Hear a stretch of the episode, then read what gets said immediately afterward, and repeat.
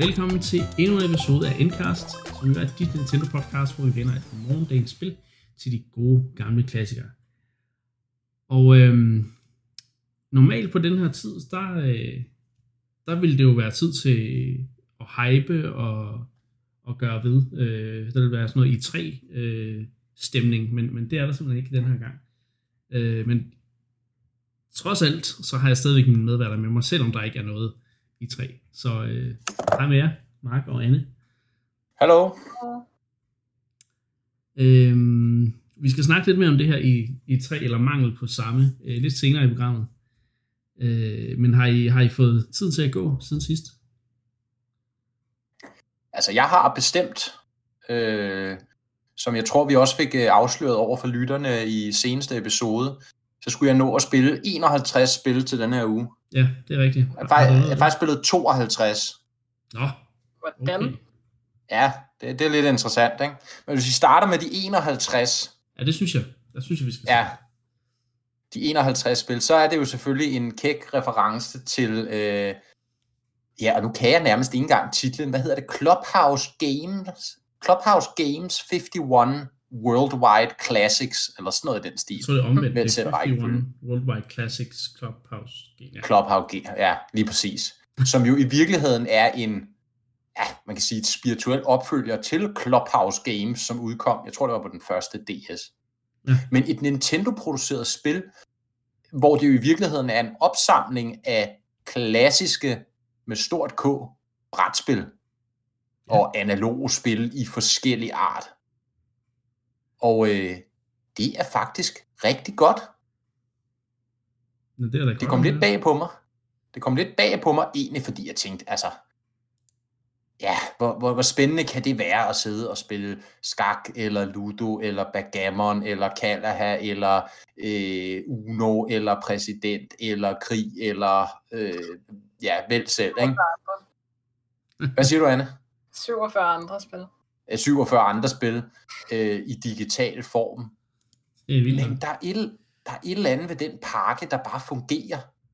Altså, de præsenterer det jo som det her, ligesom sådan en rejse gennem historien og spillenes historie, ikke? Fordi hvert spil bliver ligesom introduceret med sådan en lille forklaring om, hvor stammer det fra, og hvem har spillet det, og hvordan har man spillet det, og hvordan har det udviklet sig og sådan, ikke? Så man får ligesom sådan et historiens vingesus, når man starter de her forskellige spil op. Og det er egentlig ret sjovt, ligesom at gå dem igennem, enten kronologisk, eller spillet er også ligesom, man starter med, at man laver en lille avatar i spillet, som ligesom er en selv, så placerer man den på jordkloden der, hvor man er, så popper der ligesom alle mulige andre figurer op på den her jordklode, og hver figur er så ligesom en spilguide. Og så kan man så tage en bestemt region. Hvis man for eksempel tager vedkommende fra Japan, så er det så nogle af de japanske spil, eller de asiatiske spil, så det er sådan noget Go, eller de her, Hanafuda, og de der forskellige asiatiske spil, ikke? Ja. Eller man kan tage andre steder, og så er ligesom de med til at introducere en til spillet i en bestemt rækkefølge. Eller man kan bare bringe hele listen frem, og så kan man bare gå i gang fra nummer 1 til nummer 51. At spille. Og altså, man kan jo sige, kvaliteten af spillene varierer jo meget, ikke? Der er selvfølgelig de her evergreens, altså Kalaha er faktisk et rigtig godt spil, synes jeg. Skak behøver ikke nogen nærmere forklaring. Yahtzee fungerer egentlig rigtig godt også. Men så er der de her spil, som man kan sige, det er jo det, man kalder for solved games, altså de er der også spil, hvor at der er en optimal måde at spille på, altså for eksempel sådan noget 4 på stribe, er der, eller der er noget, der hedder Hounds and Hares, det kendte jeg så ikke i forvejen, men så spil, hvor man er en hare, der skal slippe væk fra nogle hunde, og spillepladerne sådan noget, kun 8 felter, og der er sådan en helt klar optimal rute, at hvis du spiller som haren, og bare ved, hvordan du skal rykke, så kan du aldrig tabe. Altså, sådan nogle spil har de alligevel inkluderet, ikke? Og det er klart, de mister ligesom hurtigt det sjove, når man finder ud af den optimale strategi, ikke? Og så er der de der evergreens, som sagt, og især måske nogle af kortspillene, sådan noget præsident, eller der er blackjack, der er også selvfølgelig poker, Texas Hold'em, og der er, så er der sådan noget go, og der er, selvfølgelig skak, fik jeg nævnt, backgammon, domino, masser af de der klassikere. Så er der sådan en lidt sjov kategori også med, som man kan sige, det er sådan lidt mere aktive spil, ikke turbaserede spil, men så er der sådan noget for eksempel tennis og airhockey og fodbold og sådan nogle forskellige, og så tænker man, men det er så fuldblods fodboldspiller og alt muligt andet. Nej, det er så også sådan nogle legetøjsvarianter, hvis I husker ens barndom, man havde de her, det er sådan, ja, man fornemmer nærmest, at de var lavet ud af blik eller aluminium, er det jo nok, altså nogle simple fodboldspil, hvor ligesom mændene kørte på sådan nogle riller, ja. Og så kunne man dreje på en pind, og så kunne de ligesom snurre rundt og skyde til bolden, ikke? Og der var også sådan et med ishockey og så videre. Det må de simpelthen lavet en digital version også af de her. De er faktisk ret sjove, selvom de er simple. Der er også, slotcar derby, altså sådan noget modelræserløb med modelbiler. Hvis man har prøvet det med sådan en speeder, hvor man, ja, det er sådan skydemodstand, ikke? Og så justerer man hastigheden ved at trykke den i bund, eller lade være. Så der er også nogle mere action-orienterede spil. Og det er sådan, jeg vil sige, hele vejen igennem, at de faktisk rigtig godt produceret. Altså, fysikken er fed i de her sådan mere action-baserede spil. Selvfølgelig, altså de her kortspil og regelbaserede spil, de er jo som de er. AI'en er tilpas til nybegyndere, vil jeg sige, men hvis man er ekspert, så kommer de ret hurtigt til kort. Men for nybegyndere, som det virker som om det her spil er henvendt, er AI'en egentlig ret god. Så er der online modes, og der er hele molevitten også af ekstra ting, som man kan spille online i spillene og dyste mod andre. Og der er jo klart, der er sværhedsgraden jo så uendelig høj, kan man sige, afhængig af, om man render ind i en grandmaster i chess eller i skak, ikke? Ja. Så det eneste, jeg vil sige, der lader lidt at forlange, det er den lokale multiplayer, hvor man har lavet sådan nogle meget underlige begrænsninger på, hvor mange man kan spille. Jeg mener kun, det er sådan noget 3 af spillene i lokal multiplayer. Du kan spille 4 spillere. Altså selvom der er masser af spillene, kan man sige, der burde kunne understøtte 4 spillere. Ja.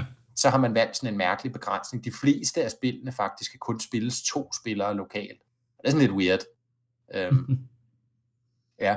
Men hele præsentationen, stemningen, god chill musik, når man spiller, og altså flot grafik, så flot som man nu kan lave et Kalaha-bræt i 3D, ikke? Men altså, it works. Det synes jeg. Det synes man, der er mange spil for forskellige typer spillere. Ja, så er det jo også lidt sjovt det her med, hvis man ligesom mig, altså jeg har jo spillet mange af de her spil, især som barn selvfølgelig, ikke? Man husker mange af dem, men ikke så meget, man spiller dem mere, men måske en gang imellem, hvis man er ude til en eller anden kom sammen med nogle venner, eller bekendte, eller familie, så kommer nogle af de her evergreens frem, ikke? Så er det måske sådan lidt, jeg sidder nogle gange sådan, hvordan pokker er det nu, man spiller domino, eller et eller andet, ikke? Eller backgammon, hvordan er det nu lige, ikke? Og der er den her collection, den er bare super god til at introducere en til de her spil på en meget, meget hurtig og effektiv måde, altså med nogle sjove videotutorials til at starte med, og så ligesom også nogle step-by-step beskrivelser af spillene, så altså, du kan lære dem på 0,5, selv nogle af de mere komplicerede spil, og det er måske i virkeligheden en af de helt store styrker ved det, ligesom sige, hvis man gerne vil ligesom have sådan en god almen kendskab til de her populære partygames, brætspil og så videre, så er det faktisk også en ret god lærebog, eller hvad man skal sige, det her 51 Games. Der er heller ikke noget værre, når et spil ligesom man ikke forstår det at læse regelbogen. Altså. Ja, præcis, ikke? Og der er spil bare, altså computerspil, gode til det her med det interaktive, og det kan tage det i etaper, og det holder styr på reglerne for dig. Det er klart, i nogle af spillene også, der får man ligesom sådan hjælpemarkører, der bliver for eksempel sådan highlightet, hvor du kan lægge en brik, og hvor det er ulovligt og sådan noget, ikke? Det er klart, at det håndhæver reglerne for dig på en anden måde, end hvis du selv skulle gøre det, og det hjælper jo selv sagt til læringen i det, ikke? Hvis man ikke kender reglerne. Ja. Så ja, altså jeg vil sige, at Nintendo har en lille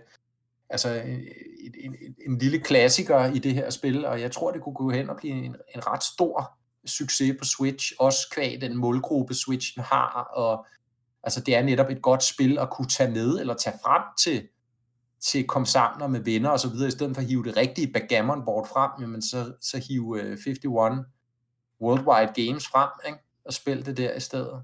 Hvordan fungerer det undocked?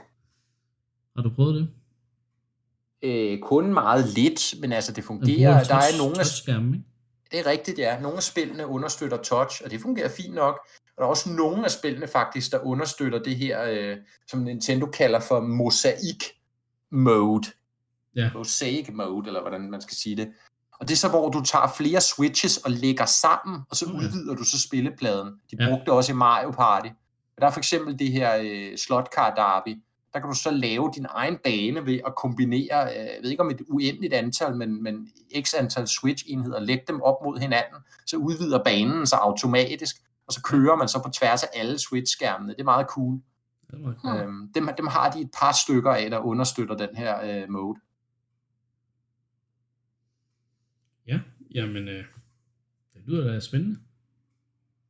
I hvert fald en varm anbefaling herfra, og det er kommet bag på mig, hvor meget tid jeg egentlig har brugt på det, og hvor hyggeligt det har været at sidde og spille sig igennem de der spil, og lære lidt om, hvor de kommer fra, og lære reglerne på dem, jeg ikke kunne i forvejen, og prøve kræfter bare med, jeg har primært egentlig bare holdt mig til at klare den sværeste AI, ikke? Så kommer den også ligesom frem og siger, man har gjort det, nu har du ligesom masteret det her spil.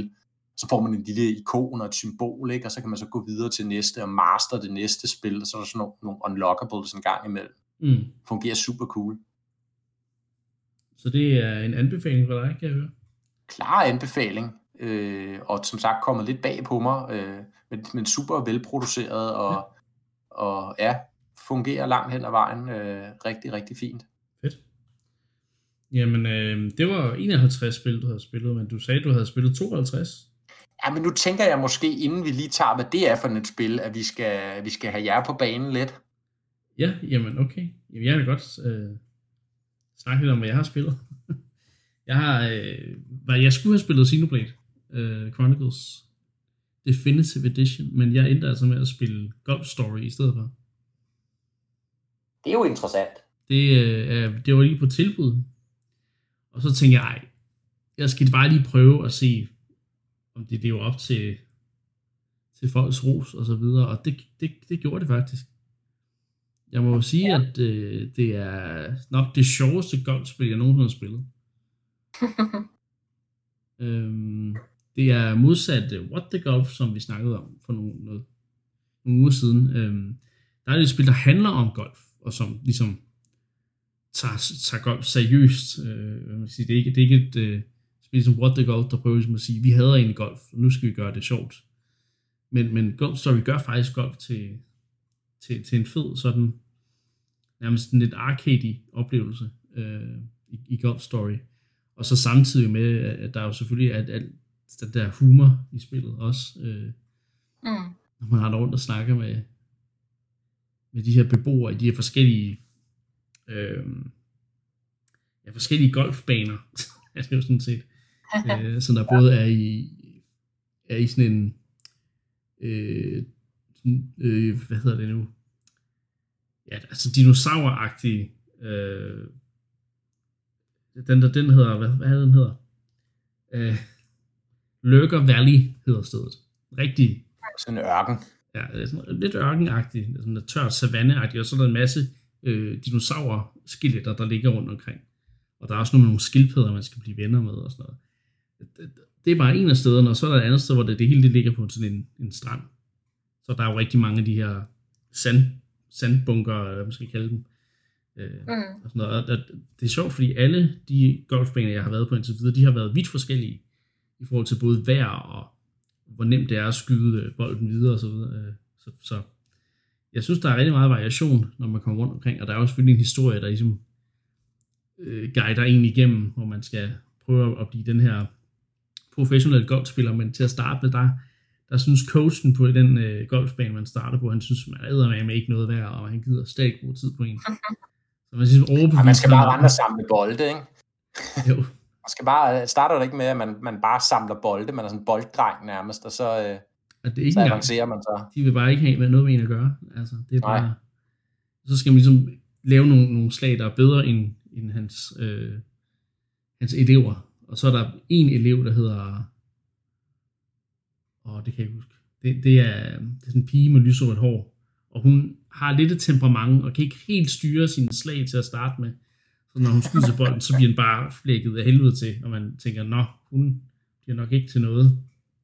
Men så begynder hun ligesom at se hende som hendes rival, og så bliver man ved med ligesom at blive bedre samtidig med, at hun også bliver bedre. Så der er mange sådan små... Ja, hun bliver ligesom hendes rival igennem ens golfkarriere. Ja, præcis. det er jo også den her krydsning mellem et rollespil og et golfspil, ikke? Jo, præcis. Det er det, der gør det meget unikt. Det er selvfølgelig inspireret af Mario Golf til Game Boy Color, der ligesom startede den her krydsning mellem golf og rollespil, og gjorde det utroligt overbevisende, ikke? Jo. At det kunne rent faktisk fungere ligesom en homage til det. Ja, og det er virkelig, de tager det til nærmest et nyt niveau, fordi du kan jo spille golf overalt nærmest i det spil, også selvom du ikke har en challenge. Du kan bare sætte en bold ned, og så kan du skyde. Ja, det er mega fedt. Der er også været det bruger du til at løbe. Objectives, du ligesom prøver at du sådan kan gøre uden for hele sådan, ja, de der quests, du får fra forskellige beboere på de der, eller det er jo golfspillere, de er ikke beboere som sådan, men nogle gange tænker man, de måske bor i de der skure og sådan noget, fordi de er der hele tiden. Ja. Men altså, der er rigtig mange ting at lave i spillet, også selvom man ikke gider at klare de der quests hele tiden. Selvfølgelig er det ikke Breath of the Wild niveau open worlds, men det føles alligevel som om verden hænger sammen. Ikke? Så jeg kan godt lide. Ja, og så er det jo, synes jeg, det der er lidt værd at holde fast i forhold til, som du siger, Niklas, vi snakkede om det her What the Golf for et par uger siden, ikke, som jo er meget mere, jeg tror, jeg brugte den der analogi med, det er ligesom mere en spoof-film eller et spoof-spil på golf, ikke? Hvor man kan sige, Golf Story laver masser af sjov med golf, men det er stadig golf, altså. Så du får rent faktisk fornemmelsen af at spille golf, men det er gjort på den her arcade-måde, så du ligesom, der er stribet alt det kedelige fra, ikke? Og det som mange måske normalt forbinder med det kedelige ved golf, og ligesom bare mere action-pack derudaf med at skyde bolde i hullerne, ikke? Og What the Golf er den her mere vittighed på golf. I virkeligheden har det ikke så meget med golf at gøre. Nej, præcis. Og der er Golf Story jo, det må man sige, det er et golfspil, men det, men det er et golfspil, der tiltaler dem, som ikke kan lide golf, eller altså... Ja, som ikke gider selv at spille golf i hvert fald. Ja. Men som synes, det er måske meget sjovt at spille i Wii Golf, eller se det på tv eller sådan noget, ikke? Og der ligger bare sådan en kærlighed til golfsporten i også, ikke? Altså selvom de gør med det, ikke? Men man føler virkelig sådan, at det er en sådan dyb sådan fascination og kærlighed til sporten, der ligger i Golf Story, ikke? Også med de her sådan golf-memes, der nærmest er puttet i spillet med, at så kan virkelig dem, der spiller frisbee-golf, fordi at de er... Men det hedder ikke frisbee-golf. Det hedder disc-golf. Disc-golf. Det er meget vigtigt for dem. Ja, det er genialt. Og så er der også inde i klubhuset, i den golfbane, man ligesom repræsenterer, der er der også en golfsimulator, men det er ikke en elektronisk golfsimulator. Det er faktisk sønnen af ham, der ejer det firma, der laver golfsimulatorerne i den verden. Det er, han står ligesom, bare på sådan, det er sådan en golfbane, der er sat op på en projektor, står han ved siden af, og så når man ligesom skyder en bold op på den der skærm, så siger han, nå, men det er cirka så langt her, du har skudt. Ej, den ramte sgu sandbunker, det er ikke så godt. Og så nogle gange, så stiller de der spillere sådan et spørgsmål, så er du nu sikker på, at det var sådan, jeg skød? Jamen ja, det er han helt sikker på. Og så ender det altid med, at hende der, hun hedder Laura, det er det, hun hedder. Hun altid kommer til at skyde ham i ansigtet, sådan, så den, hans golfsimulator ligesom malfunctioner, det er ret sjovt. Min hjerne kan ikke kapere, hvor hårdt det her slag var. Han er ligesom blevet slået ud af slaget. Men der er også, Anne, hvordan er det, der er det her meme med det her oprindelige golfspil, som så er det ligner rigtig meget et NES-spil. Ja. Som er ligesom sportens oprindelige, rene form, og hvad er det, det hedder? Det hedder golf, med A sådan for år. Og det er meget sjovt easter egg. Man kan få lov til at spille golf, som virkelig er sådan en meget simpel golf-simulation inden i Golf Story. Okay. Som det ligner næsten et NES-spil. Jamen, det er lavet ligesom de der gamle. Nintendo lavede jo også et golfspil på NES'en, der bare hed Golf. Og det er lavet efter den model, ikke? Jo. Meget simpelt. Ekstremt svært, altså. Ja. Ja, det er sådan, jeg ikke kommet med. Jeg glæder mig da til at se. Ja. Ja, det er lidt nogle secrets, man finder, ikke? Som jeg husker. Men lige der sidder jeg så fast i sandet, helt bogstaveligt talt, fordi der er en quest, jeg skal klare for at komme videre i spillet, hvor jeg skal ramme nogle bolde. Jeg skal skyde fra sand, og så over på greenen, og det er virkelig svært, fordi der også er noget med at den der green er helt vildt stejl, så ja, man skal ramme inden for den sådan gule cirkel, og det er meget svært. Ja. Den har jeg et problem med, så det er også sådan stoppet lidt med at spille. Så nu må vi se, om jeg kommer tilbage til både Golf Story og Xenoblade inden for de næste par uger. Det må vi håbe. Ja. Altså Golf Story er godt nok noget en evergreen jo efterhånden, må vi betegne den som, ikke? Udkom i Switchens første leveår, er stadig eksklusivt et Switch-spil, ikke? Mm. Nu kommer fortsættelsen snart med Sports Story. Den glæder jeg virkelig til. Er det 2 newzealandske brødre eller sådan noget, der har strikket det her spil sammen? Det er helt utroligt imponerende. Mm. Super velproduceret spil.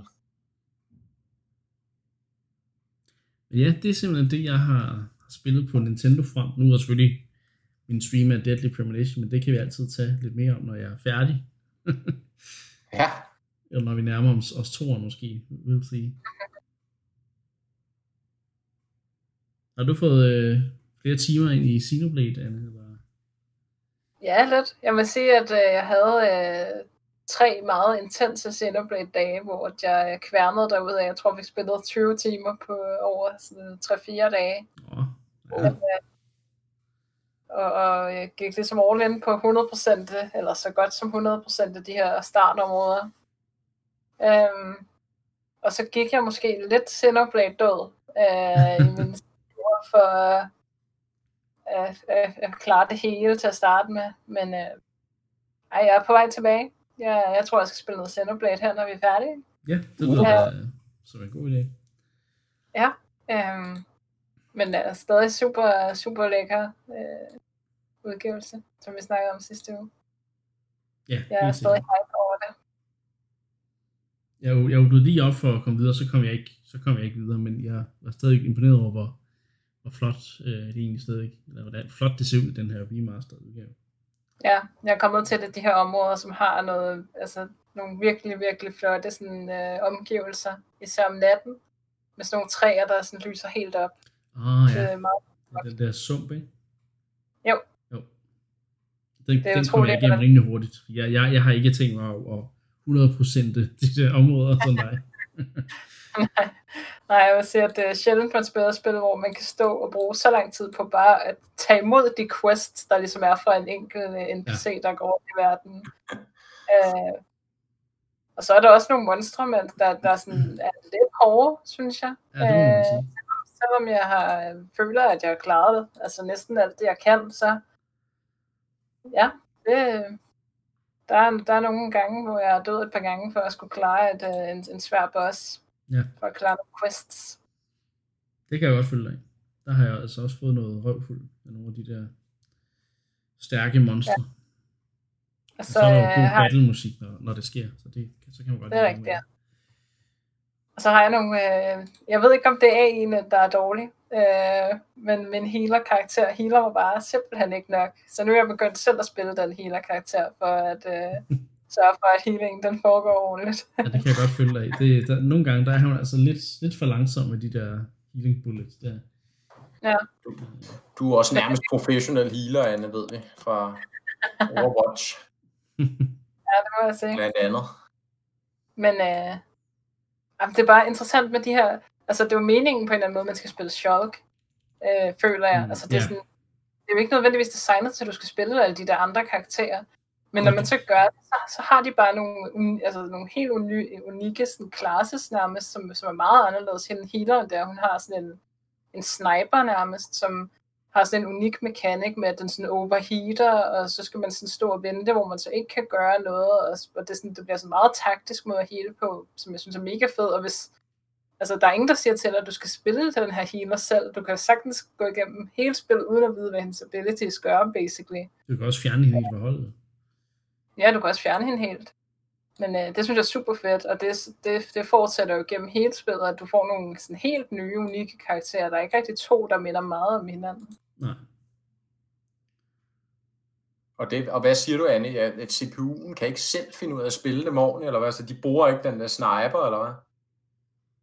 Jo, det er svært at spille, det er også svært, men bare spille. Cooldown er ret høj, virker det sådan, når de skal heale. Så healer de en gang, og så får der meget lang tid før de healer igen. Og der er også Altså, der er jo nogle meget komplekse systemer med, at du kan heale, og så lave nogle unikke sådan, interaktioner med de andre karakterer, som så gør, at alle dine cooldowns, de så resetter.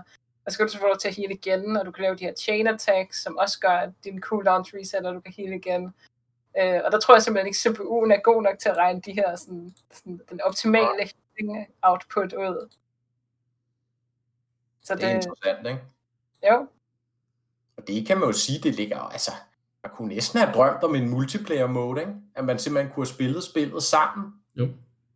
Fordi det er jo, vi snakkede også om sidst, ikke? At det er sådan meget WoW, altså World of Warcraft-agtigt, MMO-agtigt i den her class-baserede sammensætning, party-sammensætning. Og hvis der er så meget kød på mechanicsen, ikke? Som du siger, Anne, det kunne være super fedt, hvis man havde kunne spille det i, om ikke andet, måske bare local co-op eller et eller andet, ikke? Jo. Altså det ved jeg, hvad de har kørt med i både Final Fantasy før i tiden, og også i gamle Gamecube-spil med Fantasy Star Online. Det er rigtigt. Der kunne man i offline-mode spille op til 4 spillere sammen. Så. Ja. Altså det må vi få i Xenoblade Chronicles Definitive Edition Remastered. Eller Xenoblade Chronicles X2. Ja. Om 10 år. Men okay. Det er godt at høre, at du stadigvæk får lange timer i det. Nu må du ikke gå alt for død i det. Nej, jeg skal gennemføre det igen. Alt for hardcore sessions. Jeg kan sagtens gå videre, så der er no problemo. Nu synes jeg altså, Mark, at vi skal nævne dit 52. 52. spil. Ja. Hvordan er det muligt at spille så mange spil? Ja, på en uge, ikke? Ja. Altså ret utroligt. Ja, der er fart på. Men der udkom et spil her i ugens løb, som jeg ikke kunne dybe mig og kaste mig i gang med. Og det er jo, hvis man kender et spil, der især tiltaler min lidt mere sådan masochistiske side. Det er altså pænt svært, det her spil. Og det er et spil, som allerede har gået sin sejrsgang på PC, hvor det udkom tidligere på året. Ja. Det er lidt et meme-spil, tror jeg, du kaldte det, Anna. Det vil jeg også sige langt hen ad vejen er rigtigt. Men det har altså også noget at byde på, synes jeg. Nu har jeg siddet og spillet det lidt selv. Det havde jeg ikke op til. Jeg havde ikke spillet PC-versionen. Nu har jeg spillet det lidt selv, og det har altså noget at byde på. Og hvis man skulle være i tvivl om, hvad det er for et spil, jeg taler om, så er det det her, der hedder Jump King. Okay. Som man muligvis har set på Twitch, hvis man ser Twitch, for der var det rigtig populært. Og med god grund, fordi det er et rigtigt streamerspil. Kort fortalt, så er Jump King et spil om, at man er en ridder, der starter i bunden, eller foran et kæmpe stort tårn. Og han har fået at vide, at der er en smoking hot babe på toppen af det her tårn. Og det er det eneste, han har fået at vide. Og så er han så udstyret med nogle utrolig gode støvler, der kan få ham til at hoppe rigtig højt. Og så skal han altså hoppe fra bunden af det her tårn til toppen, og måske venter der den her smoking hot babe. Det er lidt mærkeligt. Ingen har set hende, men hun skulle angiveligt være her. Så måske er hun der. Det er, sådan, det er ligesom, kan man sige, klude til at komme i mål. Ja. Men det er selvfølgelig rejsen, der udgør det her spil. Og det lyder måske simpelt, men det er djævelsk svært, og det er det, fordi de har valgt at implementere de her jumping mechanics på den måde, de har. Hvis det bare var Mario Physics, har jeg lyst til at sige, så var det ikke noget problem. Men ham med Jump King, han hopper på en meget, meget speciel måde. Så du holder ligesom hoppeknappen nede, og den kan du så, tror jeg, max holde nede i et sekund, så hopper han automatisk, og så er det ligesom max distance, han hopper. Og så kan du holde venstre eller højre. Så hopper han så henholdsvis til venstre eller til højre. Eller hvis ikke du holder i nogen retning, hopper han lige op i luften. That's all. Det man så kan gøre, det er, hvis man slipper hoppeknappen, før der er gået det her 1 sekund, så han automatisk hopper, så hopper han så en reduceret distance. Okay. Og der er altså nogle trin her, og vi taler trin måske inden for, jeg ved ikke, det føles måske som 5 millisekunder, 10 millisekunder, hvor hvis du slipper i lige præcis det interval, så hopper han så, lad os sige, 3 tiles, i stedet for 5 tiles, i stedet for 7 tiles, i stedet for 15 tiles, ikke? Okay. Og det er ligesom at få den der fingerfornemmelse med præcis, hvornår man skal slippe.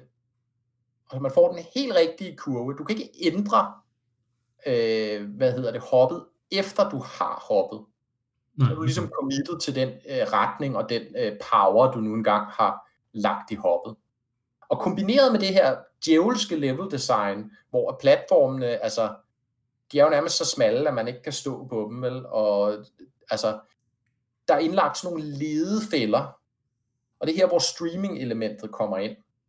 Fordi du hopper op ad det her tårn, og så er det ligesom om, at på et tidspunkt, lad os sige, når du er kommet 3 billeder op, det er 2D, så tænk sådan klassisk 2D, Super Nintendo-grafik i virkeligheden. Hvis du kommer på 3 billeder op, og så skal du lave et hop, et rigtig svært hop. Hvis du fejler det hop, så leveldesignet lavet sådan, at du rutscher ned af en eller anden sliske. Du rutscher selvfølgelig ikke bare et billede ned, du rutscher 2, 3, 4, 5 billeder ned, helt tilbage til starten. Ikke? Ja. Og det er det, der hedder et fall, og det er, hvor Jump King, han ligesom vender på hovedet, og så falder han bare med ansigtet lige ned i jorden, smask, og så ligger han bare der, og så får du så et fall, og det tracker spillet, så hvor mange du har af de her falls. Men det er helt genialt, det er helt utroligt frustrerende, men det er også helt utroligt genialt, hvis man ser streamere spille det her spil. Fordi hele spillet er bygget op om de her fejlslagende hop, hvor man så bare altså, kan se ham rutsche, jeg ved ikke, hvor mange billeder ned, og man ved bare, det har taget den her person, eller det har taget en selv, lad os sige, en halv time, en time, og nå de her 4-5 billeder op, så fejler man hoppet, og så ryger man bare af helvedes til. Det er utroligt demotiverende, og utrolig sjovt på samme tid. Ja. Afhængig af, om man ser på, eller den, der selv har controlleren, ikke? Men det fungerer, synes jeg, som et rendyrket masochistspil, som en challenge, man ligesom kan teste sig selv med, og prøve at komme til toppen af tårnet, og se, om der er den her smoking hot babe. Ja. Der fungerer det. Og derfor kan jeg egentlig godt anbefale Jump King, men som sagt, man skal virkelig være ops på, at man har tålmodigheden til det, eller om ikke andet, så skal man i hvert fald udstyre hele sit lokale og sin fjernsynsskærm med puder, fordi der bliver kastet controllers rundt i lokalet. Det er helt sikkert. Det er meget, lyder meget frustrerende. Ja. Det er et spil, jeg er sikker på, at de gerne vil se mig streame på Inclubs Twitch-kanal. Men, Ja, og det er som sagt egnet til det her. Men jeg synes faktisk også, nu har jeg ikke spillet det helt til enden, jeg kan nå at blive endnu mere frustreret, men jeg havde bestemt min andel af falls allerede i den begyndende del af tårnet. Og ja, man sidder bare og tænker, fuck. Men så alligevel langsomt opbygger man jo den her altså forståelse og finføling, fin fornemmelse af, hvornår man skal hoppe, og man lærer de her forskellige tricky hops at kende, hvilken retning skal jeg hoppe, skal jeg lige bounce på væggen her, her skal jeg virkelig kun altså, snitte hoppeknappen for at lave et lille bitte spring i en mere sådan horisontal retning. Så den får man jo den erfaring ind under huden, og det gør jo så alligevel, at man kan, altså hvis man bliver ved, og hvis man har tålmodigheden og bliver ved med at prøve, så klarer man det jo så sidst. Ja, okay. Så det er det ultimative strafspil, eller hvad man skal sige, og det lægger spillet ikke skjul på. Men er man til den slags, er man masochistisk anlagt, ser man det som en udfordring, man gerne vil prøve at se, om man kan komme igennem, så er det faktisk ret velproduceret spil. Gode mechanics, konsistente mechanics, godt level design, når man altså kan sige, er ude på at lave djævelsk level design, ikke? Flot grafik, meget stemningsfuldt, der er ikke sådan rigtig noget musik, der er netop bare det her sådan, fugle, der kider i baggrunden, eller sådan underlig runge, når man kommer ind i nogle af slottets sekvenser der, men så kan man så bare så meget desto bedre høre, når han falder, og når han smadrer ansigtet ned i jorden, fordi man altså lige har faldet 4-5 skærmbilleder ned, ikke? Og det, altså, det løfter jo bare den der frustrerende oplevelse op til et nyt niveau. Okay. Så det er Jump King. Ja. Det er utroligt, hvor meget han vil gennemgå for at potentielt møde en hot babe, eller hvad det var, du sagde. Ja, men altså, det kan jo være, at det er den eneste, der er tilbage i verden, der ved jeg ikke, Anna. Det er jo, han er jo en ridder, vel, ikke? Og så skal han blive Jump King. Og så skal han selvfølgelig også have prinsessen. Det er vel den der gamle traver, der er i spil her. Ja, så må vi håbe, hun vil have ham. Ja, ja det ved de jo selvfølgelig ikke, Anne. Hvis der overhovedet er en smoking hot babe. Det er jo det man ikke ved. Og de bliver ved med, at man møder sådan nogle NPC'er på vejen op i det der tårn, der sådan gnækker lidt og siger, hehehe, nå okay, du er nået lige så langt til det, er der så mange andre, der havde, og så døde, det faldt de til deres død, ikke? Sådan rigtig demotiverende, og så, ja, så må man så alligevel prøve at komme videre op. Ja, det lyder jeg, det er rimelig intrigued på Jump King, det kunne faktisk godt være. Ja, det kan noget, altså det kan noget, selvom det er et spil egentlig, man bare tænker, det burde alle bare have. Hvad ligger det kan til alligevel på, noget, altså. På eShop? Hvad er prisen? Hvad siger du? Hvad er prisen på eShop? Den er 100 kroner, og det er det samme, den koster på de andre platforme. Ja, ja. Og for de her 100 kroner, der får man også de 2 DLC'er, de har udgivet indtil videre, der blandt andet inkluderer Hot Babe Plus. Og jeg kan ikke huske, hvad den anden expansion pack hedder. Men ja, det humoren er selvfølgelig, som I kan høre, også i, jeg vil ikke sige top, men altså spillet tager jo ikke sig selv seriøst. Nej, det lyder ikke sådan. Og det er egentlig også meget sjovt. Så jeg synes egentlig, det er fint nok, men det er det er ikke noget omfangsrigt spil, men man kan roligt, afhængig af skillniveau, få mange timer til at gå, bare af at klare den almindelige kampagne. Og jeg har set nogle af mine yndlingsstreamere prøve at komme igennem den der Hot Babe Plus, eller hvad den hedder. Og den er, den er fuldstændig uden for kategori, lader lidt svært, ikke? Altså. Ja, det er virkelig en test, om man bliver sindssyg eller ej, før man er færdig med det spil. Men det er konceptet. Okay, jamen, fint. Det lyder... Så hvis man hader sig selv, så skal man købe det spil. Ja.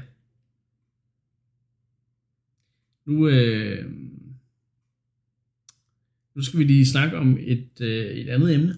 Nu synes jeg, vi har snakket nok om, hvad vi har spillet siden sidst. Nintendo havde jo det her... Det var et firma, der var relateret til Nintendo, der havde det her læk af nogle Nintendo Network ID logins, der ligesom blev lækket her tilbage i april måned. Det snakkede vi om i en tidligere episode. Og nu er det altså kommet frem, at der er endnu flere accounts end først antaget. For jeg tror, det første antaget, det var 300.000 accounts, men der er så 140.000 yderligere accounts, der altså er blevet lækket den her... Jeg tror, det var 160.000 i første omgang, Niklas, og så plus 140.000. Okay. Så er vi så totalt set omkring de 300.000. Ja, det kan jeg se nu. Ja, der læser det lige forkert. Det er altid godt lige at have sine tal på plads, inden man kan sige det. Men 300.000 er stadigvæk mange accounts i alt. Altså det, så det er godt, det ikke var 300, eller det ikke var 440.000, men 300.000. Ja, det er meget godt. Ja, de har jo så fået besked på mail, ikke? Altså hvis man er blandt de berørte, har man så fået besked på mail om, at man skal skifte sit password, ikke? Nintendo har nulstillet det, men man skal stadig skifte sit password. Hvis der nu lige er blevet fundet af, at der er 140.000 ekstra, der er blevet lækket, ikke? Altså så er det måske en god idé, bare lige meget, om man har fået en mail eller ej. Altså lige få sat noget tofaktor authentication op af en eller anden art, ikke? Fordi... Altså det der jo i hvert fald, synes jeg, er værd at bide mærke i igen, det er det her med, at Nintendo går ud og siger igen, at der er overhovedet ikke tegn på, at der har været et brud i deres sikkerhed, altså indbrud i deres databaser. Altså den måde, at de her konti er blevet tilgået på, er simpelthen ved, at andre konti er blevet hacket, og der har folk så genbrugt deres password til deres Nintendo-konto, ikke? Og der var så den her svaghed, at Nintendo havde tilladt, at man kunne logge ind på sin Nintendo-account med sit Nintendo-ID, hvis man havde linket de to konti, ikke? Og den login, og på den måde kunne man så helt forbigå tofaktor-autentificeringen, så vidt jeg husker. Men det smuthul, kan man sige, har de ligesom lukket ned for. Så selvom man har en hacket Nintendo-ID-konto, så vil folk så ikke længere bare kunne få adgang til Nintendo-accounten, med mindre selvfølgelig det er det samme password, og det er derfor, man skal sørge for, at det ikke er. Det var fordi, at de ligesom lavede den her nye form for account, da Switchen kom. Ja, fordi Nintendo Network ID, det var det, som Wii U og 3DS brugte, ikke? Så. Men det er meget godt lige at få de her ting... belyst. Hold øje med jeres indbakke, og hvis I har fået sådan en mail fra Nintendo, ind og skift passwordet. Jeg kan sige, jeg fik en der tilbage i april, så Så jeg måtte også ud på de andre steder og finde på nogle bedre passwords. Så sådan er det jo. Det må man jo. Forhåbentlig var der så ikke blevet købt for tusindvis af kroner. Det var der ikke. Det var, der havde Nintendo... de havde ligesom fikset det. Så der var ikke trukket noget for mig, heldigvis. Og ellers har de jo faktisk også sagt, og det er jo egentlig... Det er jo egentlig ret flot, synes jeg, fordi det er jo ikke nødvendigvis... kan man sige, deres fejl som sådan, vel? Men nej. De har sagt, at hvis man ligesom, der er blevet trukket uretmæssigt, blevet trukket penge på ens konti, som på grund af en af de her indbrud, at så vil de refundere beløbet. Ja. Det er så også, det skulle være godt. Ja. Nå, nu skal vi over i de lidt glæder og toner igen, fordi jeg bemærkede dagen inden vi optager her i den her episode, at en god gammel Sega Master System klassiker får et remaster.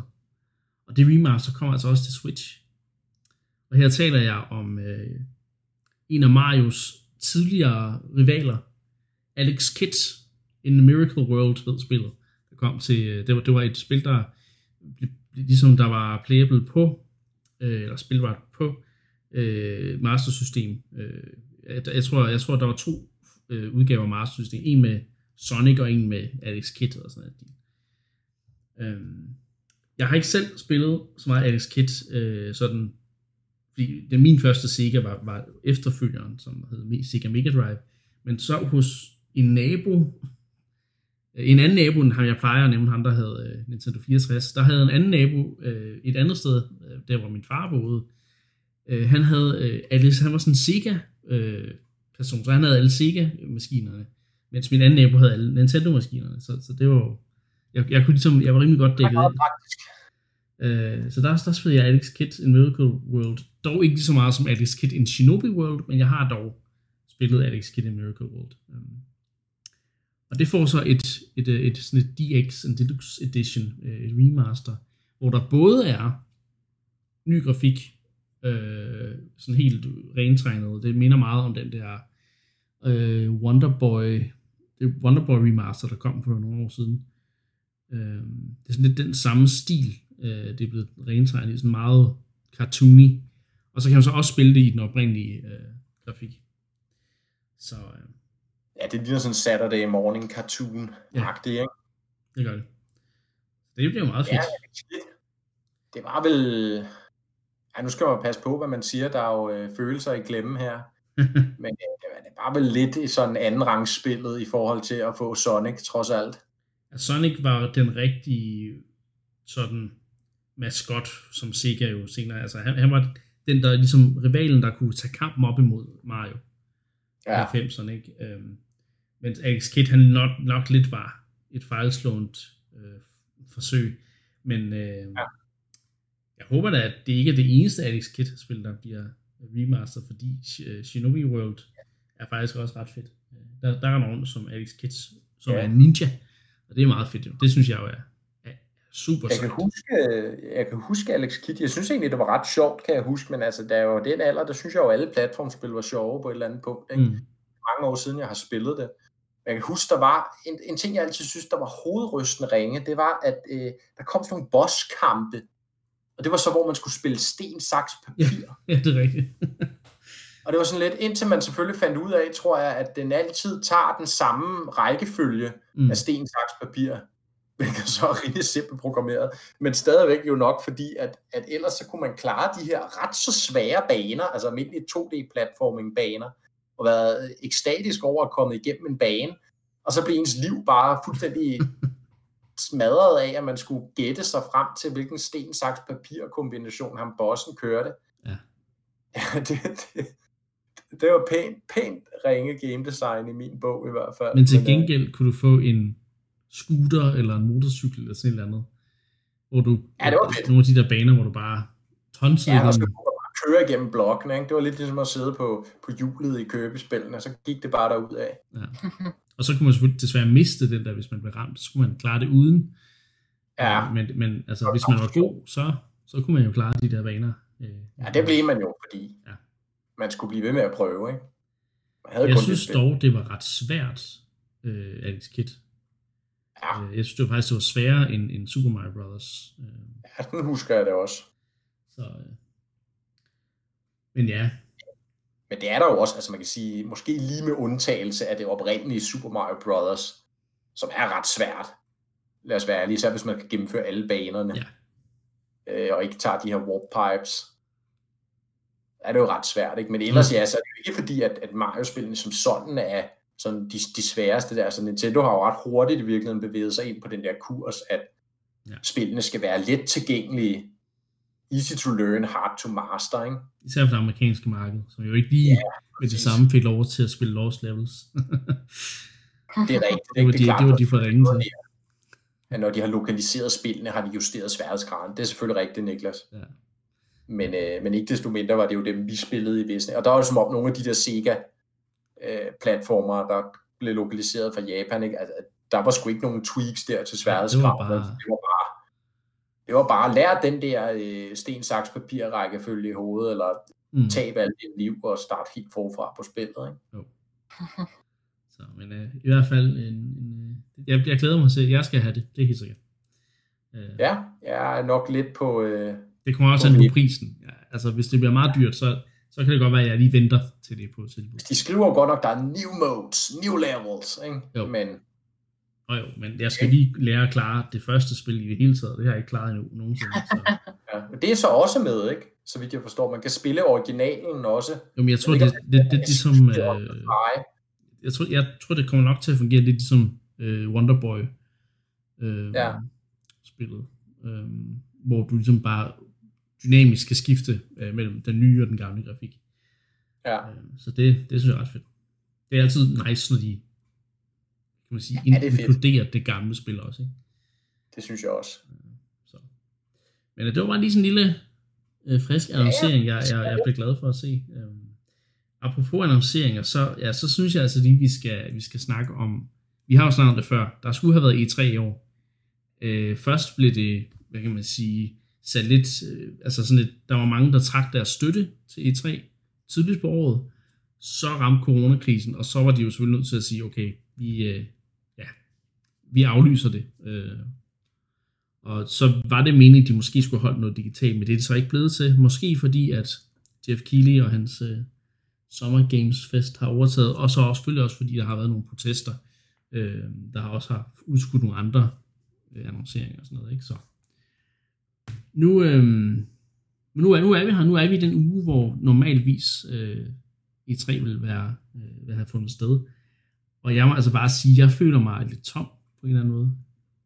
Det er som om, jeg mangler den der hype, som jeg plejer at have i den her juni måned.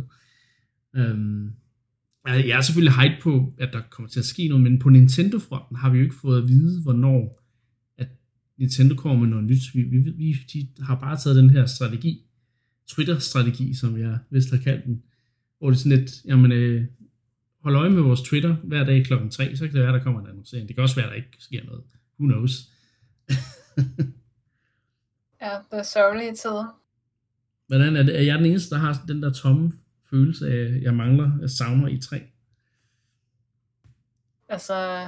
Nu har jeg måske også et meget romantisk forhold til E3, har vi etableret tidligere. Ja, det har jeg også.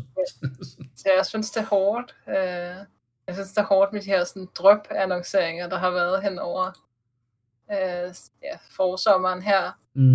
Og jeg synes ikke, at en Twitter-besked, det ligesom er nok til at annoncere det Paper Mario, for eksempel. Jeg synes, det var ikke det samme. Der kommer ikke den her sådan, fællesskabsfølelse og de her sådan, meget intense dage, hvor de ligesom de store giganter, der bliver sådan op mod hinanden, og hvem vinder, og den næste generation lige om lidt, og vi har på en eller anden måde, det mangler bare, synes jeg. Det gør det virkelig. Ja, det er blevet lidt fragmenteret, på en eller anden måde, ikke? Men tror jeg det, altså, er det selve E3, I savner? Nej, det tror jeg ikke, fordi selve E3 er jo virkelig, altså, det er virkelig faldet i graderne i de senere år, også hvor man har hørt meget, meget forfærdelige historier om folk, der har stået i kø rigtig længe, fordi nu har de jo åbnet op for offentligheden også, og så videre, og altså, det lyder sådan, at det er nogle ret hårde dage for både journalister og også gamere, og selvfølgelig også firmaerne, der kommer, og så er der også det her med, at sidste år, hvor E3 kom til at lægge, jeg ved ikke, hvor mange journalisters personlige data, ikke? Altså. Mm. Så nej, det er mere stemningen omkring det, jeg tror, jeg savner. Det der med, at man ligesom ved, okay, i den her uge på året, det er ligesom der, hvor alle sidder klistret til skærmen, og alle kigger, der er det her fællesskab, og alle sidder og venter i spænding på, bliver vi overrasket på den gode måde, eller bliver vi bare mega skuffet? Altså. Ja. Mm. Ja. Så det tror jeg, det er det, vi skal prøve at sætte ord på det. Og så vil jeg så også lige en anden kommentar ind i selvfølgelig for lov igen. Det er, at det er som om, at altså, den gode ting ved det her, det er måske, at man undgår den der tomme fornemmelse, man så ellers får efter E3, hvor man har fået en masse annonceringer.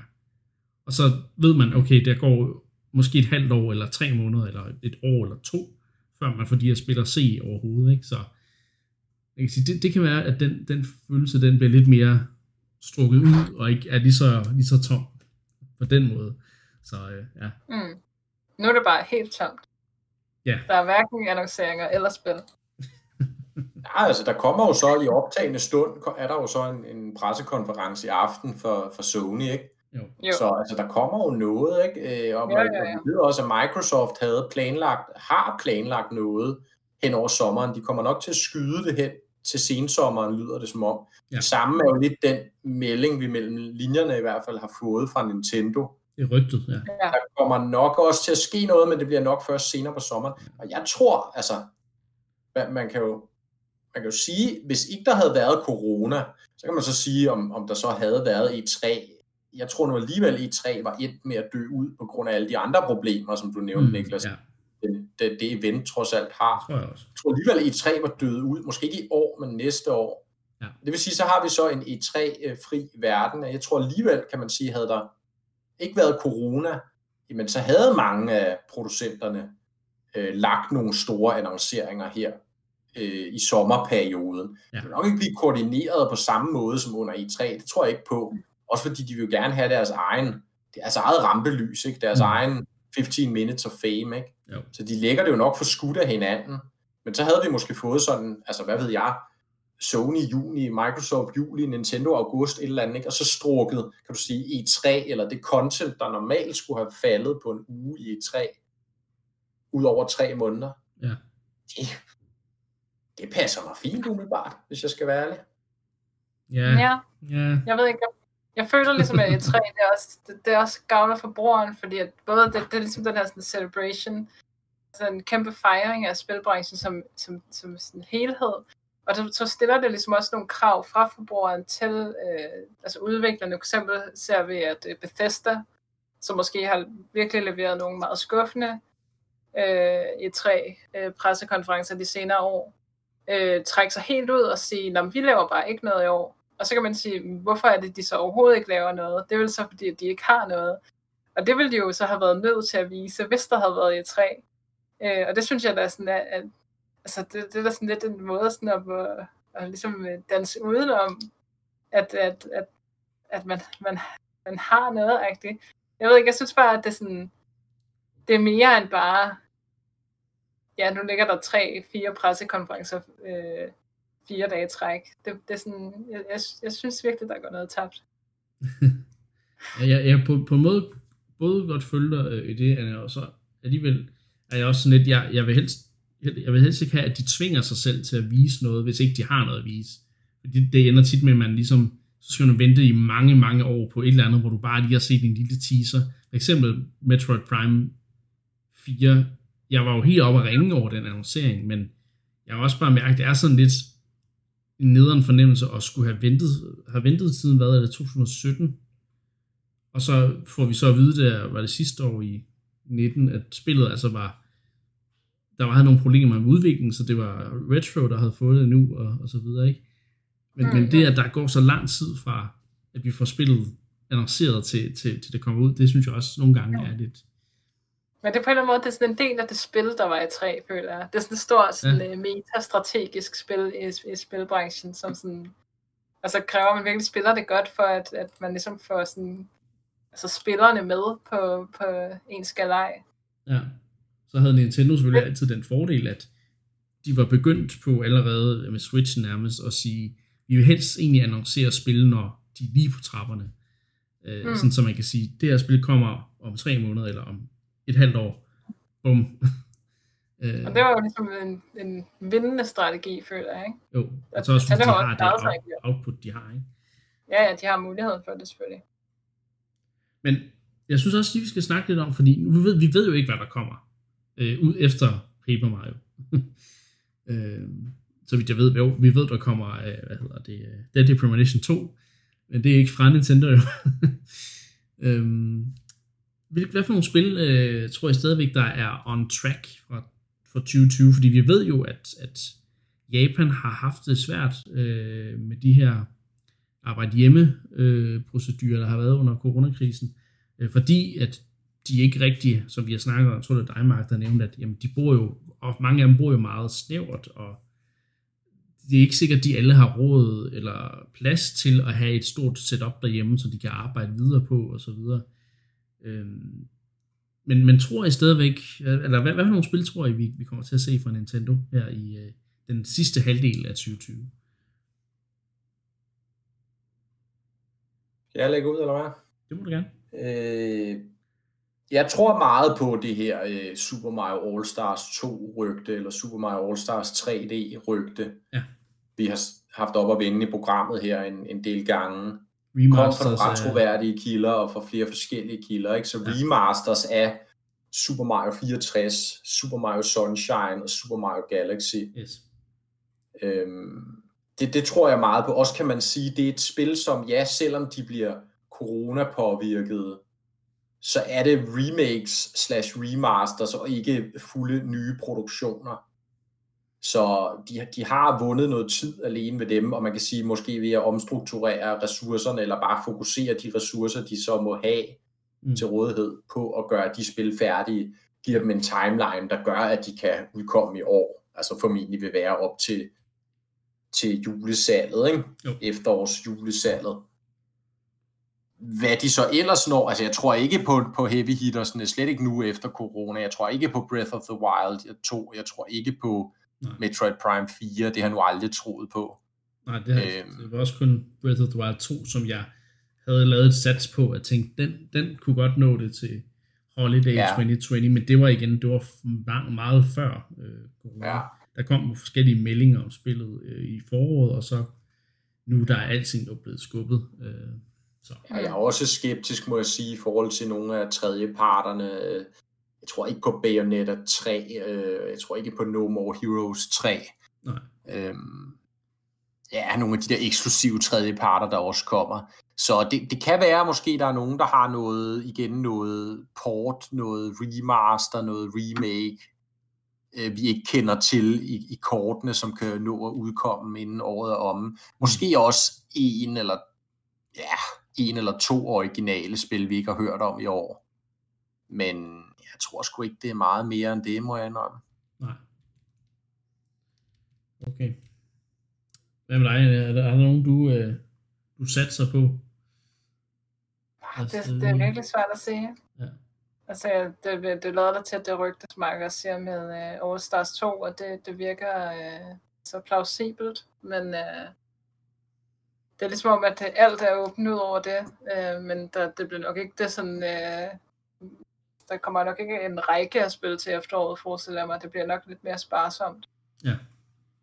Men jeg er sikker på, at de har et eller andet i ærmet, de kan smide ud. Ja, fordi ellers så bliver 2020 trods alt, på trods af Animal Crossing, som jo har været et kæmpe hit, eller er et kæmpe hit. Der er alligevel, altså... Det har lige været et sparsomt år, så hvis vi kun får, hvad kan man sige, nogle få, hvad kan man sige, hovedtitler fra Nintendo som Animal Crossing, 51 Worldwide Classics og Paper Mario, ikke? Så jeg tror, mange havde håbet på, at anden halvdel af 2020 ville blive... ja. Jamen, det er den, der er shaky, ikke? Men man kan sige, skulle de så vælge et spil til den her situation, så kunne de jo nærmest ikke have valgt et bedre spil end Animal Crossing, vel næsten netop fordi, at det gør sig så godt også over lang tid, at man kan vende tilbage til det i de forskellige årstider, at spille det. Men det er jo helt klart også, kan man sige, på grund af det ekstremt gode salg, at der er skruet op for alle plus i forhold til at få DLC ud til det spil, ikke? Opdateringer og så videre. Og spørgsmålet er måske, om der er skruet ekstra godt op, netop fordi, at de ved, det er en succes, de ved, det er corona, så det der med at lige lave spil fra bunden og få dem ud, det er meget langstrakt proces, ikke? Så netop tage de spil, der allerede er på markedet. Ring Fit er også lidt interessant at se, om de gør mere ved det. Det har jo også vist sig at være et ægte corona-hit, som vi jo også har snakket om, ikke? Og nu fik det den her relativt store content-update for et par måneder siden her i foråret. Nu er det jo begyndt at være tilbage på hylderne, som man rent faktisk kan få fat på det, og er jo stadigvæk utrolig populært og bliver udsolgt lige så snart, at butikkerne får det i stok, ikke? Så kunne man forestille sig noget mere DLC til det, måske en ny kampagne. Det har jeg selv tidligere efterlyst, for det synes jeg, det kunne være rigtig fedt at få. Kunne man forestille sig, at der er andre spil, ikke? Ligesom, hvor det vil sige, altså succes, Smash selvfølgelig jo. Ja, som vi stadigvæk ikke ved så meget om med det her DLC-pass nummer 2. Det skulle starte her i juni. Ja, der skulle komme en ny ARMS, eller en ny karakter, men så fra ARMS, det er det eneste, vi ved. Ja, og det skulle helt sikkert have været nævnt i Directen, ikke? Og Animal Crossing update til sommeren. Skulle der også have været i sådan en Direct her. Måske en ny trailer for Breath of the Wild 2, som der siger, at det først kommer i 2021. Ja. Det er jo det. Vi må se, det er spændende tider. Spændende og lidt uhyggeligt på en eller anden måde, det her med den her uvished. Så. Men så er det jo godt, at Nintendo har et bagkatalog, som strækker sig over flere generationer. Så vi skal snart til retrosegmentet, men inden da, så vil jeg selvfølgelig lige minde om, at du lytter til N-Clubs podcast, der hedder N-Cast, der redder jeg lige, som er dit Nintendo-podcast, hvor vi vinder alt fra morgendagens spil til de gode gamle klassikere. Ja, spørgsmålet er jo, Niklas, med det retrokatalog, om igen på grund af corona, om de opprioriterer for eksempel noget Virtual Console, eller det Switch SNES Online Classic. Det kunne være nice. Der. Eller kunne man forestille sig, at der kommer de her længe ventede Nintendo 64. Gamecube er nok for meget for lang, men Nintendo 64 online app, måske til toårs jubilæet for Switch Online, det er jo her til september, ikke? Men altså, igen, hvis de har en eller anden form for præsentation, de er ved at planlægge til sensommeren, så er det jo perfekt timing til at sige, hey, nu kommer der 64 spil. Ja. Men vi skal faktisk snakke om et Gamecube-spil i dag, i retro-segmentet. Ja. Og det er jo en meget, meget hurtigt spil, en racer. Hvad har vi af dem til Gamecube? Vi har snakket om en racer til Gamecube allerede. Ja. En Kirby-racer. Men det her, det er en futuristisk racer. Det må være, det har vi også snakket om. Og jeg taler om Star Wars. Spil, som ikke er podracing, men et spil, som vi ikke har set i rigtig langt, altså jeg har set en ny udgave af i mange år, og som folk begynder at, folk begynder at være sådan, hvor bliver det af? Hvad sker der i Nintendo? Og det er selvfølgelig F-Zero GX, jeg taler om. Ja. Falcon Punch. Punch. På nær han ikke rigtig laver Falcon Punch i spillet. Nej, det gør han ikke. Men jeg har lige selv ejet F-Zero GX, men en fejl. Min stedbror, som boede hos min far på Samsø på det tidspunkt, han havde F-Zero GX, og han var vild med det. Og så det spillede vi rigtig meget, når jeg var der på besøg. Og jeg fik altid røvfuld, men jeg synes egentlig stadigvæk, det var ret fedt spil, og jeg forstod stadigvæk sådan nogenlunde sådan grundreglerne, det her med, at du skulle blive ved med at køre stærkt, fordi altså, det F-Zero handler om, det er at køre sindssygt stærkt, men ikke at crashe dit skib, eller hvad vi skal kalde det, din racer. Ja. Og så har du så de her, du har ligesom noget power, du kan bruge til at booste med, så vidt jeg forstår og husker. Og så har du de her riller med sådan noget plasma eller sådan noget sejt. Noget, der er lyserødt og regnbuefarvet og sådan noget. Og det giver dig så det her power, så du kan bruge til at booste. Det er sådan grundreglerne for F-Zero. Og så skal man selvfølgelig være pissegod til at køre. Var du det, Mark? Om jeg var hvad? God til at køre i F-Zero. Ja, selvfølgelig. Jeg klarede story mode på det sværeste difficulty, hvilket mange jo, nu er det lige bragging time, ikke? Jeg klarede story mode på det sværeste difficulty, hvilket jo at mange nærmest bliver betegnet som en af de ultimative sadistiske, igen vi er over i det sadistiske hjørne her, sadistiske spiludfordringer, man kan give sig selv. Og det er sjovt, fordi dengang jeg gjorde det, altså der havde jeg jo ikke rigtig noget begreb om, at det her var en ting. Altså, jeg kunne godt huske, og det har jeg altid tænkt, inden jeg senere så lærte, at det nærmest var blevet en meme, eller hvad man skal sige, at den her story mode er fuldstændig vanvittigt svær. Jeg kan godt huske, at jeg tænkte den der gang, at det var da fuldstændig altså, absurd svært. Og jeg sad i timer på de der enkelte baner, de enkelte løb, som tager 2 minutter, ikke? Altså, ja. Og prøvede at klare, og man skulle nærmest køre, altså, jeg kan nærmest huske nogle af banerne, du skulle køre helt perfekt, altså der var ikke plads til en eneste fejl, så tabte du bare. Det var helt vildt, altså man skulle træne så meget for at klare de der løb, men jeg kom sgu igennem utrolig nok, og fik klaret den. Og det var jo så også første gang F-Zero havde en story mode, ikke? For ellers kan man sige, at det er jo en lap racer, ikke, hvor man kører omgangen og så multiplayer orienteret, ikke, så først over målstregen vinder. Ja. Men her havde man altså de der story-baserede missioner, hvor man selvfølgelig også skulle køre, men så var det sådan nogle lidt andre nogen, for eksempel der var sådan nogle cutscenes ind imellem, ikke, og så lige pludselig blev Falcon, han jagede en eller anden kriminel type eller sådan noget, ikke. Så skulle man så race efter ham og hele hans slæng. Så skulle du først overhale alle hans goons, ja. Sådan 20... jeg tror faktisk, det var ham af Samurai Goro, som også er meget ikonisk fra F-Zero-universet. Så skulle du først overhale alle hans goons, ikke? Og måske skulle du også smadre nogle af deres vogne, ikke? Fordi der er jo det her i F-Zero, at du kan skubbe til dem, sådan så de ryger ud i kanten. Du kan ligesom rotere dit eget skib. Og når du gør det, så kan du ligesom, du laver skade på de andre, når du rammer dem. Og især hvis du får slået dem ind i kanten af banen, ikke? Jo. Hvis de så løber tør for energi, så springer de jo i luften, og så er de ude af løbet, ikke? Skulle man først lige smadre nogle af dem og overhale dem, og så til aller sidst skulle du så takle Samurai Goro, ikke? Og enten komme over ham, eller også smadre hans skib, det kan jeg ikke helt huske. Men sådan var der de her forskellige baner. Jeg kan også huske, der var sådan en bane, hvor man skulle undslippe for noget, der eksploderede, tror jeg. Så skulle man ligesom køre i sådan en lang tunnel, og der var sådan nogle porte hele tiden, der lukkede. Og man skulle ligesom, det var en af de her sådan rørbaserede baner, ikke? Hvor man kan køre hele vejen rundt inde i sådan et rør. Ja. Skulle man så ligesom undgå de her porte, der lukkede og sådan noget, og slippe ud, inden det hele sprang i luften. Det var egentlig ret fedt, synes jeg. Men altså, core gameplayet jo stadigvæk i F-Zero. Også GX'en er jo en lab racer, ikke? Hvor det gælder om at komme først over målstregen. Jeg er jo den mest spillet multiplayer, ikke? Men, ja.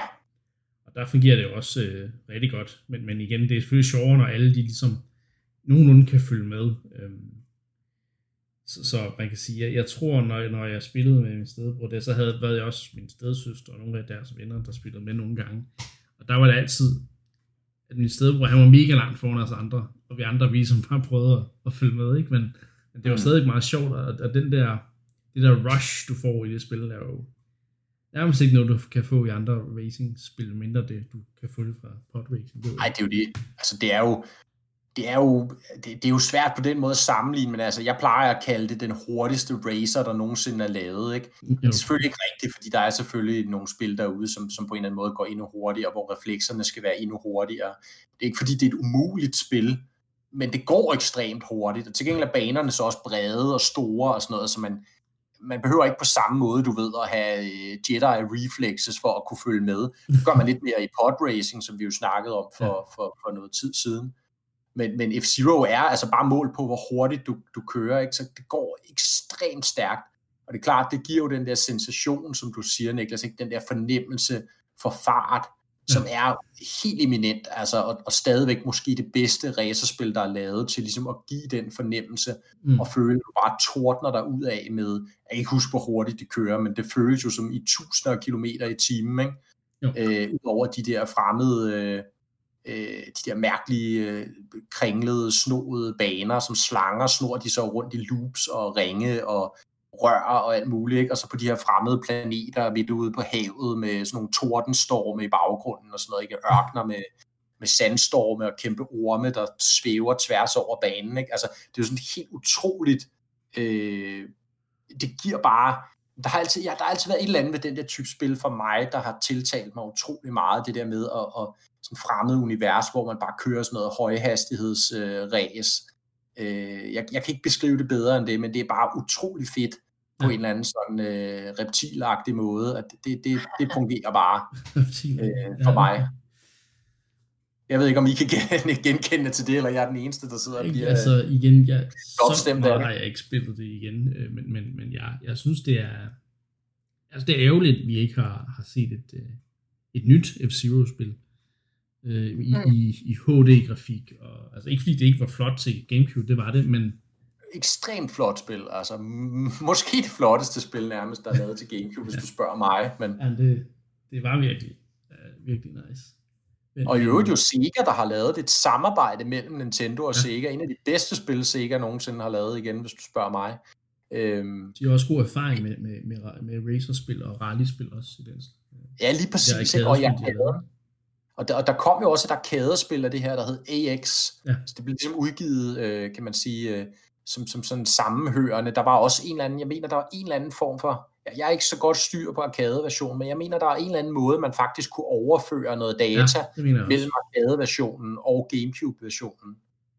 Og arcade-versionen er også fremragende, og den har selvfølgelig sådan et cockpit, man sætter sig ind i, der skal ligne sådan en racer. Har du spillet den, eller hvad? Nej, jeg har ikke selv prøvet den, jeg har bare set det. Det ser fantastisk ud, ikke? Ja. Men Gamecube-versionen, fantastiske sådan hjemmeversion af det her arcade-spil, ikke? Og du kunne også unlocke. Og det var ret svært, men man kunne egentlig faktisk unlocke alle AX-banerne i GX også. Okay. Totalt set er der jo, jeg kan ikke huske det, men der er rigtig mange baner, sådan noget 32 baner eller et eller andet i GX. Helt vildt mange i virkeligheden. Det er utrolig proppet med indhold, det spil, ikke? Samtidig med, det er utrolig flot, og multiplayeren er fed, og jamen, det har det hele, det spil, og det er meget en gåde og en... Ja, at det ikke kunne sælge bedre, og det blev en kommerciel fiasko, ikke, der definitivt lagde F-Zero i graven, lader det til i hvert fald. Selvfølgelig derfor, vi ikke har set et nyt spil i serien. Det er jo, fordi vi ikke har lavet et bedre F-Zero-spil. Altså, det, der er så absurd, ikke? Altså, i mine øjne. Det er vitterligt et fantastisk race. Jeg tror bare, man må konstatere, at den genre har haft det hårdt, og havde det hårdt allerede på det tidspunkt. Ja. Og der var simpelthen ikke et marked for længere i stort nok omfang til at sælge den her type spil. Der er kommet sådan lidt en genopståen af de her futuristiske racers de seneste par år. Ja. Måske kan det være en lille åbning for, at F-Zero kan vende tilbage. Ja. Men ellers må man jo sige, at publikum er flyttet andet sted selv, ikke? Ja. Men du havde mest spillet X, eller hvad, Anne? Snakkede du om inden? Ja. Altså, jeg ved egentlig ikke, hvorfor. Jeg hoppede bare aldrig rigtig med over på Gamecube'en, men jeg spillede det rigtig meget til Nintendo 64 faktisk. Og vi giver det ret i, der er et eller andet meget fascinerende, det der med at køre så stærkt. Det er lidt ligesom om, at man sådan... Altså musikken er også sådan super sådan, high energy, og man bliver sådan virkelig pumped af at spille det. Det er som om, man nærmest sådan, går i sådan zen-agtigt mode, eller sådan meget sådan flow-agtigt stadie, hvor man bare sådan sidder og fokuserer, og det hele kører bare, det hele går så hurtigt, og musikken sådan ligesom tilføjer bare en hel masse til oplevelsen, som gør det sådan en virkelig sådan afslappende på en eller anden måde oplevelse, synes jeg. Selvom det selvfølgelig er hurtigt og hektisk, så er det bare sådan, man kan virkelig sådan leve sig ind i det, og sådan blive immersed i det, som man siger. Ja, det er meget rigtigt, Anna. Jeg er helt enig, ikke? Og så samtidig også det her med, at det er de her sådan fremmede verdener, man kører i. Det giver bare et eller andet til oplevelsen, synes jeg. Og ja, det er svært at beskrive nærmere, hvad det er, men det fungerer bare, og det er en af grundene til, at jeg er så glad for det spil, og tilsvarende også for det her Star Wars Podracer, som kan meget det samme, synes jeg, som F-Zero kan, og GX også, ikke? Som det her ekstremt hurtige, futuristiske racerspil, hvor Podracer er lidt mere... jeg våger den påstand, det er sværere, fordi du skal banerne er sådan, korridorerne er lidt smallere, og der kommer flere sådan nogle lumske sving og sådan hazards på objekter, forhindringer på banen, du skal undvige, hvor F-Zero er mere igen, som Anne siger, den der sendeoplevelse. Du skal selvfølgelig være hurtig på fingrene, og du skal koncentrere dig rigtig meget, især på nogle af de svære baner. Men det er ligesom om, det er mere sådan, du kan næsten sige realistisk lavede baner, altså som forestille sig, at vi som skulle lave de her, at vi kunne køre i 1000 km/t, og vi skulle lave baner, hvor at mennesker ville have en chance for at overleve på at køre på dem med de hastigheder, ikke? Så ville vi jo lave dem utrolig brede, ikke? Måske flere kilometer brede, ikke? Og tilsvarende meget lige og ikke så mange skarpt sving og så videre, ikke? Mm. Ligesom den level design filosofi, de har i F-Zero, ja. som gør det anderledes for Podracer. Begge ting kan noget lidt forskelligt. Så som plaster på såret, så får vi det der remaster af Podracing på et tidspunkt. Det er jo blevet udskudt, men... det er rigtigt, ja. Det må være plaster på såret. Og så har vi jo også fået 2 baner i Mario Kart. Det er rigtigt. Der er ligesom taget direkte fra F-Zero. Og de er pissesvære. Ja, det er svært. Ja, det er godt, at man ikke kører hurtigere på de baner, men selv hvis man tager en racer. Okay. Ja. Der er lidt for mange til. Har været lidt, ikke? F-Zero havde også en lille gæsteoptræden i Nintendo Land. Ja. I EU-launch-spillet, ikke? Jo. Der havde det en gæsteoptræden, men det var jo godt nok langt fra, hvad F-Zero ellers er. Ja, det må man sige. Det var sådan meget et gimmick-spil. Ja. Men ja, det ser lidt sort ud, ikke? Og fansene har jo nærmest for længst opgivet bare at spørge Nintendo ved de lejligheder, der er, ikke? Mm. Der er de her berømte citater fra Miyamoto, der siger, men tiden er ikke rigtig til F-Zero og så videre. Ja. Der er ikke de nødvendige... hvad er det? Han har det her berømte... Han mener ikke, at teknologien er avanceret nok til, at det giver mening at lave et nyt F-Zero-spil. Altså, han ved ikke, hvordan han skulle lave et spil, der var bedre end GX. Og det kan jeg egentlig godt følge ham i, fordi det er på en eller anden måde det ultimative, sådan traditionelle, futuristiske lab racer, ikke? Men ja, det er selvfølgelig også lidt en udenomssnak i forhold til, at hvis der var penge i det her, så havde de selvfølgelig lavet det. Det er klart. Og der er bare ikke nok penge i F-Zero. Altså, i dag er der jo ikke en kæft, der ved, hvad det er. Andet end sådan nogle gamle tosser, som mig var ved at sige. Så... Men der er alligevel mange, der kender Captain Falcon fra Smash. Det er rigtigt. Det er rigtigt. Falcon Punch. Ja, og som sagt, der er kommet, især på PC, er der kommet lidt en... Der var også det her... Det er ikke kun på PC, faktisk. Vi har også lidt set det på Switch, ikke? Der er det her Fast RMX fra tyske Schienen, som jo er basically F-Zero. Mm. Bare ikke helt lige så godt. Det er som om, de mangler det sidste for at komme det op. Schienens, men stadigvæk en ganske habil... racer. Ja. Så, men ellers er der de her, det kommer fra indie-scenen lige nu, ikke? De her futuristiske kart racers. Men det kunne godt være, at det alligevel kunne give nok blod på tanden til, at Nintendo prøver igen på et tidspunkt. Vi må se. Jeg håber det inderligt, men jeg forventer det bestemt ikke. Vi ser, om vi får hjertet til at banke hurtigt, og får det der rush igen, som kun F-Zero kan give en gang i fremtiden. Med HD-grafik og det hele, det kunne være fantastisk. Men... Det vil jeg være afslutningen på denne uges retrosegment. Og bare sige igen, husk på, at vi altid er åbne over for forslag fra jer lyttere, fordi inde på Endclub, der er der et forumemne, hvor man kan begynde at skrive forslag til et retrospil. Og jeg siger altid, at man gerne skal prøve at tilknytte en anden form for anekdote, så vi ligesom kan dele jeres historier omkring spillet, eller begrundelse for, hvorfor det spil er så fantastisk, eller måske hvorfor det spil er så forfærdeligt. Who knows? Ja, eller Discord.